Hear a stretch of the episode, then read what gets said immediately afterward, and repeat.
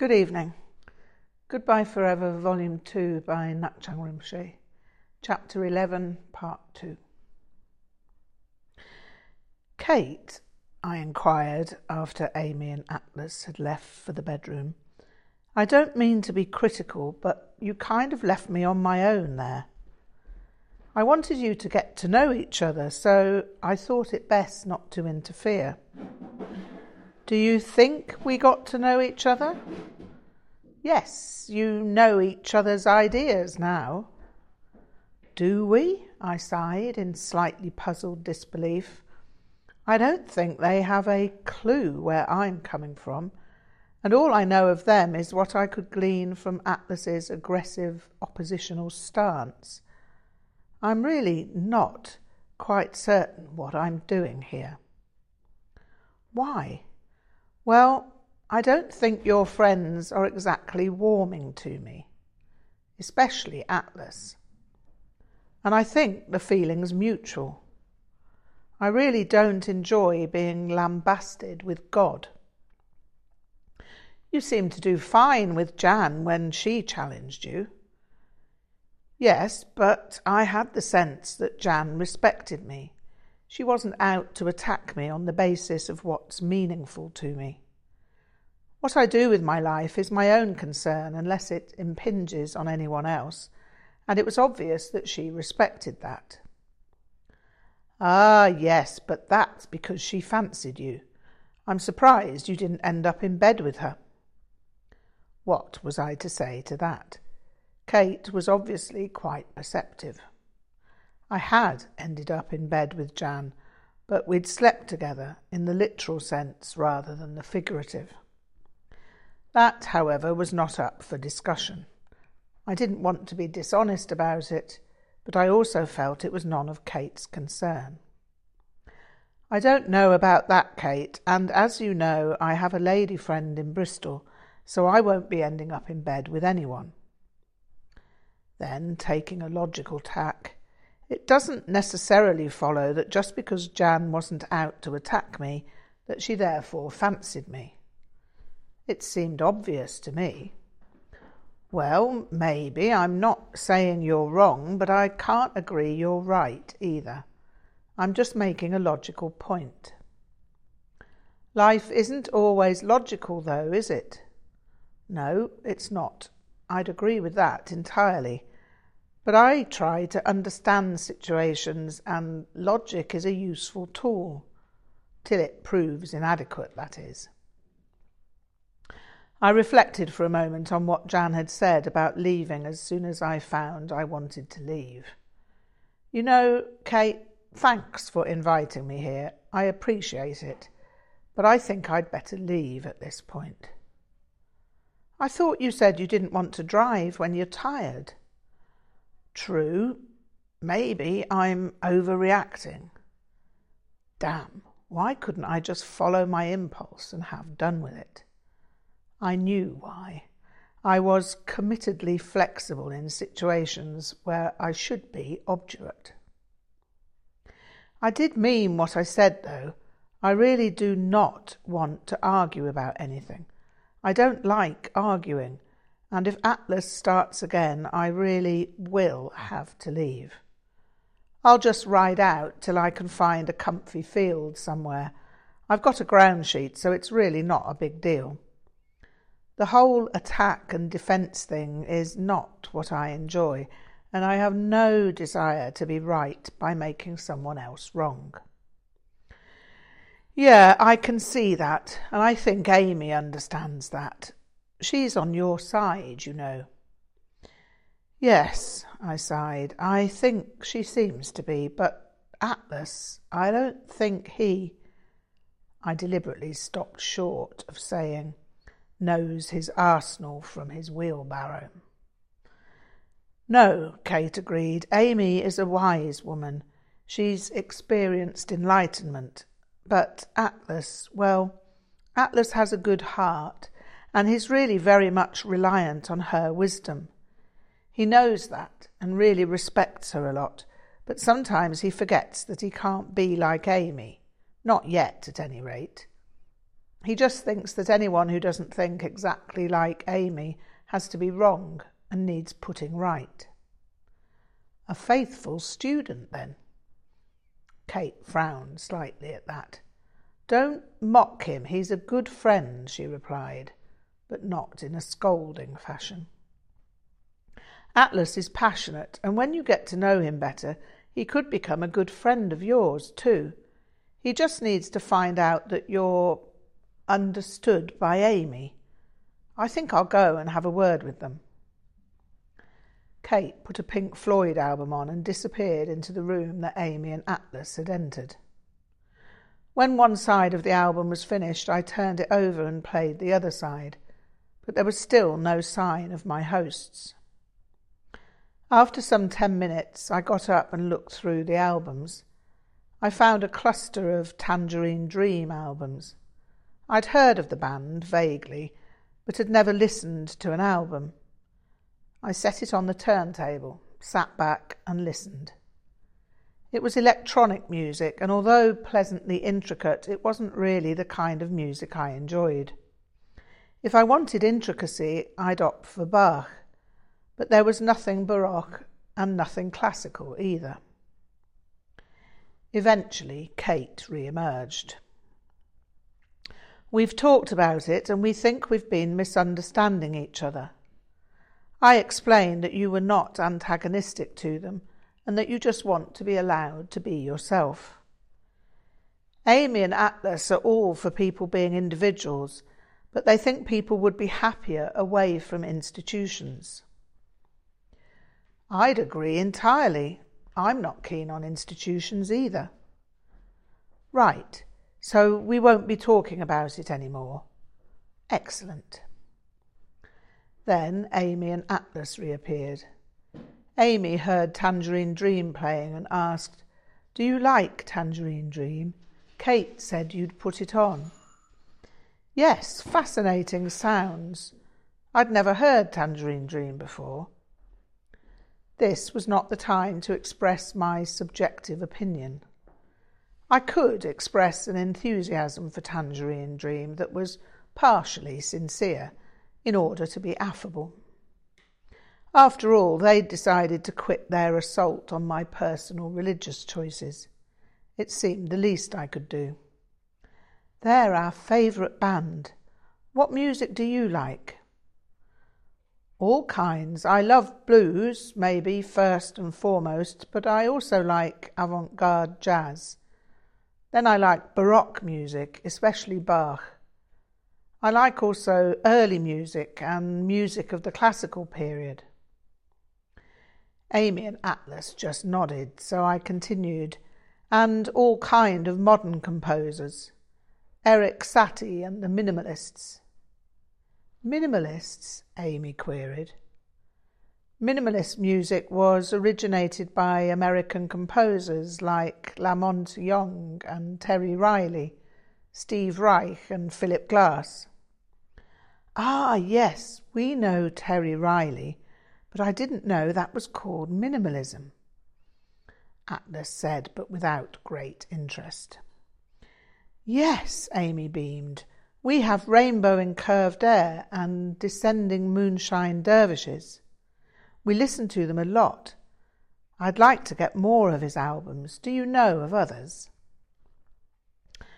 Yes, let me think. There's Music for the Gift, Reed Streams, In C, Church of Anthrax, and Persian Surgery Dervishes. I'll write them down if you like. Thank you, Amy replied with evident pleasure.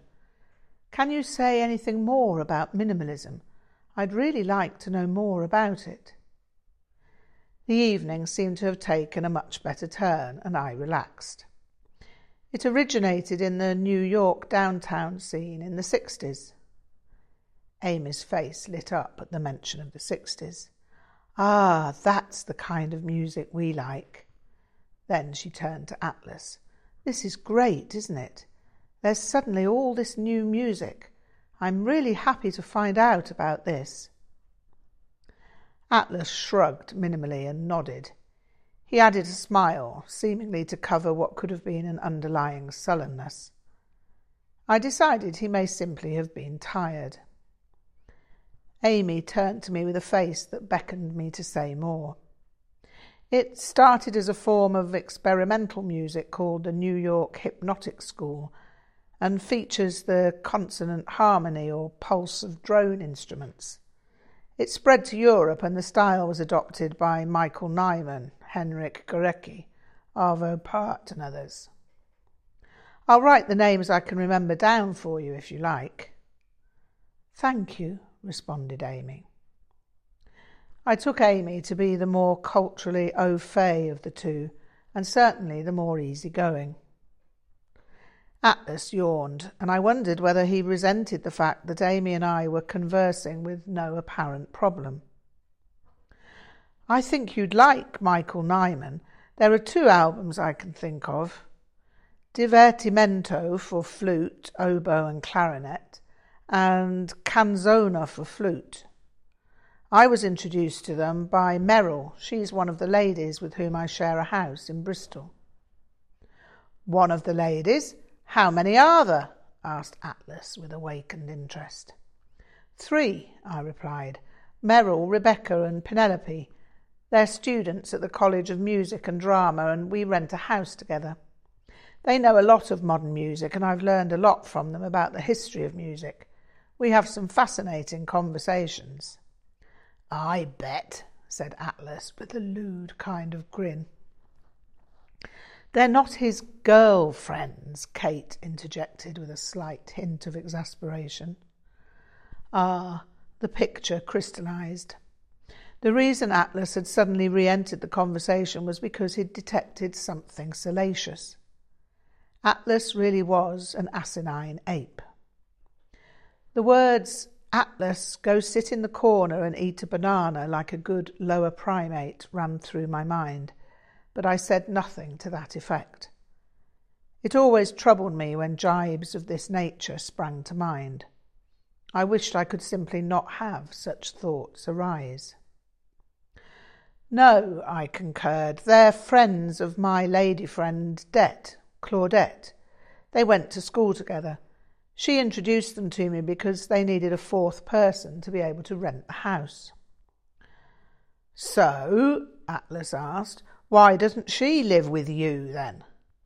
Well, she lives at home with her father. Her father's a widower, you see, and she lives close enough to the art school that it wouldn't be worth paying rent just to live a little closer. And she has a rather splendid home. She has her own living room and sewing room. She stays over with me whenever it suits, and life is fairly perfect for all concerned. Wouldn't suit me, Atlas sneered. I suppose there are many different situations, and they probably suit many different kinds of people. Maybe, Atlas started, but. Then Amy interrupted. Chogyam's right about that. There are many different situations, and that's really good because people are all so different. Not everyone wants to live like a couple. I mean, we don't live the usual way couples live either. Tell us what you like about your situation, Chogyam. I like living with three very good female friends with whom I have no sexual relationship. Yes, I can see that. Really, that's really very spiritual. I could see that Amy was doing her best. Prior to my time with Dudjom Rinpoche, I would have rolled my eyes at such a comment, but now, at least, I could smile in return for her kind intention. And then Det and I see each other at art school, and usually on a few afternoons in the week, and on most Friday and Saturday nights. Sometimes we all spend time together, and sometimes it's Det and myself on our own just how it feels at the time. Sometimes Det sits and reads while we play music. I play sitar, and Penelope, Merrill, and Rebecca play double bass, cello, and oboe. We improvise quite often, and I really enjoy that. We're having Latihan tomorrow night, Atlas announced as a non sequitur rejoinder. Never tried that before, but I'm sure it'll be delicious, I replied. It's not food, Atlas laughed with unmasked derision. It's a spiritual practice. I found my mistake genuinely amusing and laughed as well, adding, Right, someone once asked me if I liked Brahms, and I said I'd never tried one. Atlas's face froze slightly, as if he hadn't enjoyed the fact that I'd appeared entirely unhumiliated by the exposure of my error. Of course, I'd known Brahms was not the plural of Brahm. Of course, I'd never said such a thing, but my joke was a vain attempt to appear harmless and put Atlas at his ease. But Atlas, like the fabled Atlas of Greek legend, was carrying a world of hubris on his shoulders. It's a formless meditation from Subud, Amy expanded. Latihan Kejiwan is guidance from the power of God, the great life force. Tell me about it, I asked. I've never heard of Latihan or Subud. Not many people have. Mohammed Subuh said that the present age is one that demands personal evidence and proof of religious or spiritual truth, and that people shouldn't just believe in words. I'd agree with that entirely. With the name Muhammad, is this part of Islam? No, or at least it doesn't have to be. You can practice it in any religion or none. We find it very harmonious with Indian spirituality. That's interesting, I replied with a smile. I have a lot of respect for the American Indians. They seem to have a way of living that respects the world as a living entity. I don't know that much about it, but I saw Little Big Man a year or two back and really liked what I saw of their lifestyle. Amy shook her head. I meant India. I should have said Hinduism, but that word's an English invention that doesn't mean very much. The English colonialists coined it to describe the religion of the people who lived around the river Indus. There are many different spiritual traditions in India, and they give people the opportunity to find their way to God by many different paths. Our path is Aghora Yoga, and the Shaktipat of the Chilam Babas. Right, well, I know nothing at all about that, I lied.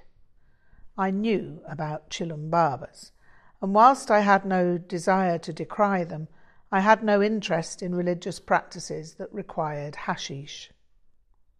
In fact, the Chilam Babas in Kathmandu had moved on from hashish to opium, and some were mainlining heroin. They were not well respected, as it was evident to many that they were merely drug addicts. Fortunately, Amy decided to leave the subject alone and continue with her explanation of Latihan. There's rather a lot to go into now, but Latihan is the proof of God we're all looking for. It's an exercise that's not thought about. You don't learn it or train in it.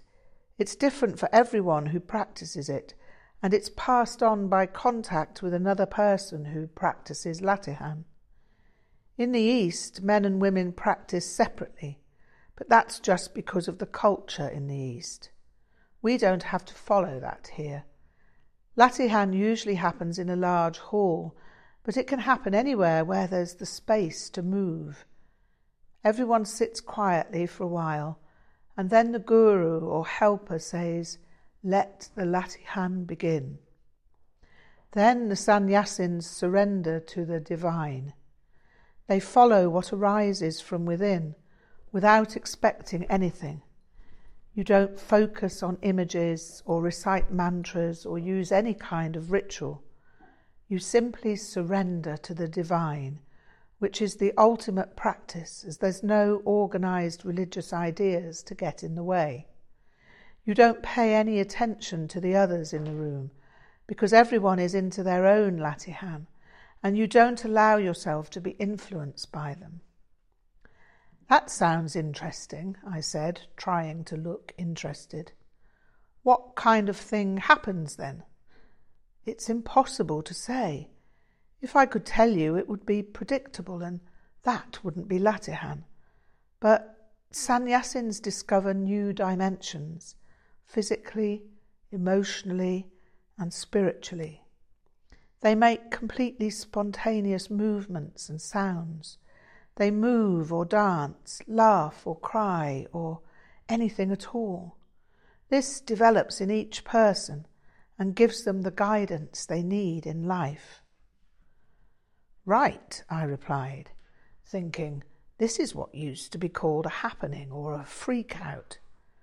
It seemed rather lame to spiritualize the modus operandi of the average hippie party.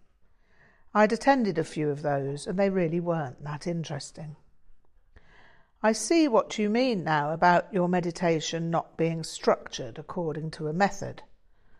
What else could I say without sounding offensive? Amy smiled extremely widely at me, and I got the sense that she assumed I was on the brink of conversion. What happens first, she continued, is the opening. That's your first Latihan. It passes the contact like a candle flame that lights another candle. The flame is the same flame, even though the people are different. In the opening, you're helped by helpers. That'll be us, and we'll ask you to stand and relax. I nodded in token of comprehension, but felt entirely peculiar about the fact that I'd never agreed to attending a Latihan. What to say? Was this the time to say, um, I think I'll go and see a film while you have your Latihan. This isn't really my thing. But somehow Amy's pleasant manner and evident benevolence toward me somehow won me over. Entirely against my better judgment, not to mention Jan's wise advice. Then we'll say, We're helpers of the Latihan, and we're here to be witnesses to your wish to worship the Creator of the whole universe, the all knowing and all powerful. That's just like emptiness in your terms, Kate translated, as I sat there feeling vaguely like a potential human sacrifice. Then, Amy continued, as if Kate had said nothing, so that your feelings can become calm, we'll ask you to close your eyes and to stand quite relaxed and to pay no attention to other people exercising. Then, when movement arises in your body, don't resist it. Don't feel anxious. Just freely follow whatever arises within you. This whole thing was getting to feel increasingly creepy by the minute. Not because the details of the Latihan were problematic in any way, I could ignore the monotheism, but because it was presupposed that I was some kind of willing victim. I decided to ask a question. So, how did you come across this method? The first time I was tested by God, I was dancing at a party, Amy explained with a seraphic expression. I suddenly found myself drowning in light. I looked up to see where the light was coming from. It was coming from everywhere and everyone. I wondered if I was dying and if this was the light you see when you die. So I lay down on the floor. I didn't want to fight it. I just wanted to surrender to God. Then I felt extremely energetic and stood up again. I started moving, but had no control of the movement. Then I knew that I wasn't moving by my own will, but by the power of God. After that, it took over a year to find out who knew about what had happened to me. I wanted to find my way back to God, but I couldn't. I tried meditation in every religion I could find and went to every teacher I could find, but they all wanted me to learn their system. I knew that these systems weren't God and had nothing to do with God. And that's how eventually I found out about Latihan. Subud spread all over the world now, and it's wonderful that now people can be free of all organised religion. If they want to stay with their religion, they can, but they don't have to be prisoners of their religions. Yes, I replied, nodding slowly and perfunctorily, with whatever degree of cautious circumspection I had at my disposal. I can see how that would work. Certainly, I could see how that would work. It was the usual method of becoming the supreme religion. It was like saying all religions are one. It sounds fine and highly accepting but it undermines all religions. If you believe that all religions are one, you join the religion that states all religions are one, and then you lose your own religion. It is fundamentally an, an insidious ploy.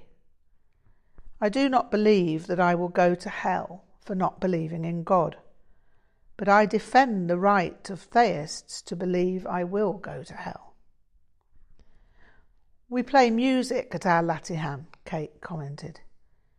Yes, continued Amy, we find it helps with the movements, but it can only be instrumental music.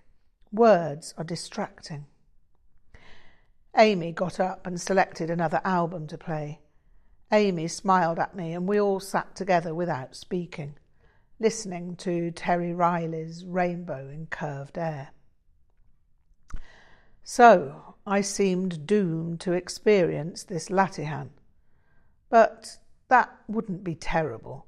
It would just be an evening spent in a room with three other people, moving around aimlessly for a couple of hours to minimalist music. Fine by me.